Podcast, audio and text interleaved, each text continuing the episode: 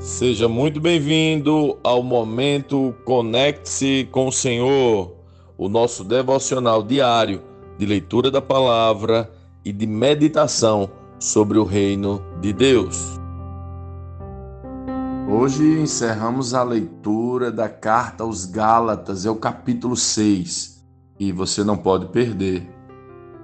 Irmãos, se alguém for vencido por algum pecado, vocês que são guiados pelo Espírito devem, com mansidão, ajudá-lo a voltar ao caminho certo. E cada um cuide para não ser tentado. Ajudem a levar os fardos uns dos outros e obedeçam, desse modo, a lei de Cristo. Se vocês se consideram importantes demais para ajudar os outros, estão apenas enganando a si mesmos. Cada um preste muita atenção em seu trabalho, pois então terá a satisfação de havê-lo feito bem e não precisará se comparar com os outros. Porque cada um de nós é responsável pela própria conduta. Aqueles que recebem o ensino da palavra devem repartir com seus mestres todas as coisas boas. Não se deixem enganar. Ninguém pode zombar de Deus a pessoa sempre colherá aquilo que semear. Quem vive apenas para satisfazer sua natureza humana, colherá dessa natureza ruína e morte. Mas quem vive para agradar o Espírito, colherá do Espírito a vida eterna. Portanto, não nos cansemos de fazer o bem. No momento certo, teremos uma colheita de bênçãos se não desistirmos. Por isso, sempre que tivermos oportunidade, façamos o bem a todos, especialmente aos da família da fé. Vejam com que letras grandes lhes escrevo, de meu próprio punho, estas palavras finais. Aqueles que procuram obrigá-los a circuncidarem desejam causar boa impressão para outros, a fim de não serem perseguidos por ensinar que somente a cruz de Cristo pode salvar. E nem mesmo aqueles que defendem a circuncisão cumprem toda a lei. Querem que vocês sejam circuncidados só para que eles se gloriem disso. Quanto a mim, que eu jamais me glorie em qualquer coisa, a não ser na cruz de nosso Senhor Jesus Cristo. Por causa dessa cruz, meu interesse neste mundo foi crucificado, e o interesse do mundo em mim também morreu. Não importa se fomos circuncidados ou não, o que importa é que fomos transformados em nova criação. Que a paz e a misericórdia de Deus estejam sobre todos os que vivem de acordo com esse princípio e sobre o Israel de Deus. De agora em diante, que ninguém me perturbe com essas coisas pois levo em meu corpo cicatrizes que mostram que pertenço a Jesus. Irmãos, que a graça de nosso Senhor Jesus Cristo esteja com o espírito de vocês. Amém.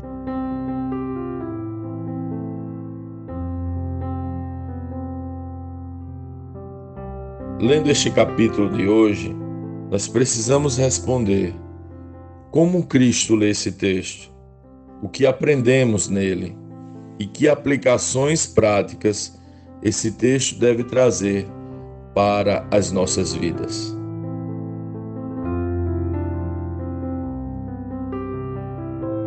Chegamos ao final da carta aos Gálatas e nos deparamos com a famosa lei da semeadura, tão pregada por toda parte. Eu mesmo já preguei erradamente inúmeras vezes sobre esse texto e por isso eu sempre peço perdão à igreja. Pensava que se tratava de algum tipo de lei da retribuição, uma expectativa que se eu fizesse o bem por aqui, por aqui eu receberia. Uma espécie de troca, investimento ou permuta. Mas será que é isso que o texto está dizendo? Esta é a lei da semeadura que Paulo está ensinando. Primeiro é importante percebermos o teor da carta aos Gálatas, a graça manifestada na cruz de Cristo. E o que é graça? O que ficou claro sobre graça nesta carta? Que graça é um favor, um grande favor imerecido, ou seja, que não merecemos. Não tínhamos condições alguma de nos salvar a nós mesmos. A religião demonstrou que com nossos esforços não conseguimos, que nossos esforços são nulos e que nosso empenho neste sentido é inútil. Somente Jesus, com seu favor e graça, poderia fazer e fez o que nenhum homem poderia fazer em nosso favor, nem nós mesmos. Portanto, o aspecto da lei da semeadura tratada aqui tampouco se encaixa em uma perspectiva de lei de retorno, que tem uma conotação que, se investirmos nossas vidas em praticar o bem, o que é claro que devemos fazer, receberemos nesta vida alguma espécie de retorno. Se observarmos os pais da fé, vamos perceber que esta lei de retorno seria no mínimo furada, pois muitos deles, como diz o escritor aos Hebreus, viram as promessas de longe. O próprio apóstolo Paulo diz que, neste próprio capítulo, que ninguém o importune, pois carrega no próprio corpo as marcas de Cristo. Se olharmos ao nosso redor, vamos ver uma inesgotável e suficiente número de injustiças e dores acontecendo ao nosso redor.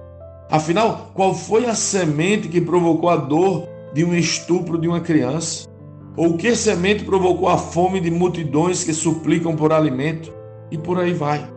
Sim, parece que existe sim uma semente maldita que provoca toda dor e sofrimento o pecado da humanidade e não de um ou de outro de forma específica e individualizada.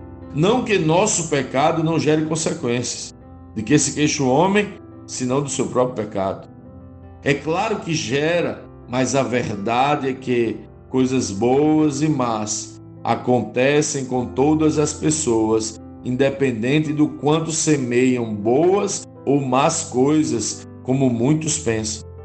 Não quer dizer que não devemos semear boas coisas e nos empenhar para fazer o bem. É claro que devemos, mas não para receber algo em troca, mas porque já recebemos em Cristo todo o bem que sonharíamos a eternidade.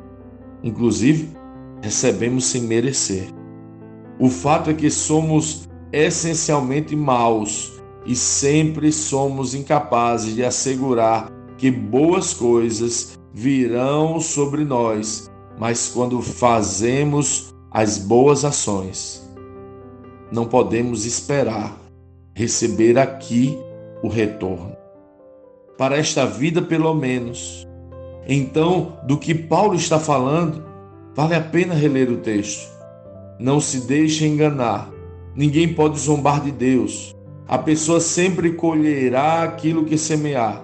Quem vive apenas para satisfazer sua natureza humana, colherá dessa natureza ruína e morte.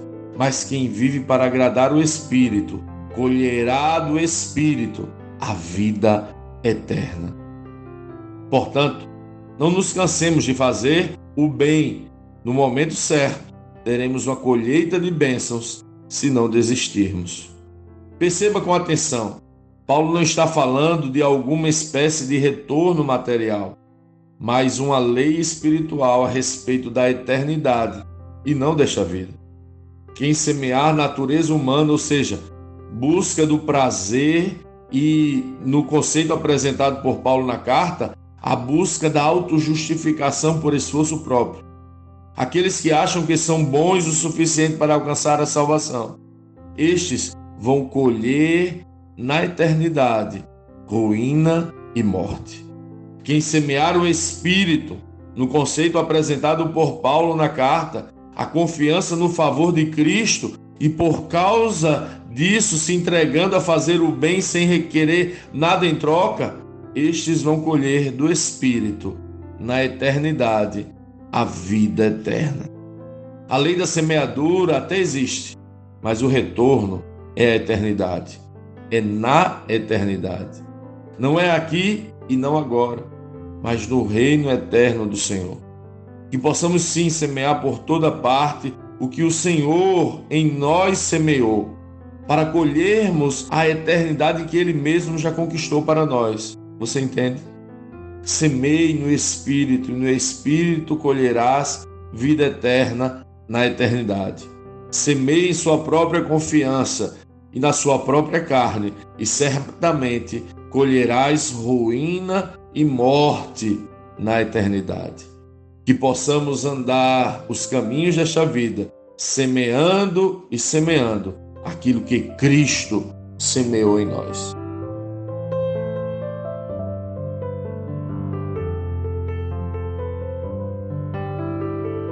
Sim, que bom ter você neste devocional e poder compartilhar o Evangelho.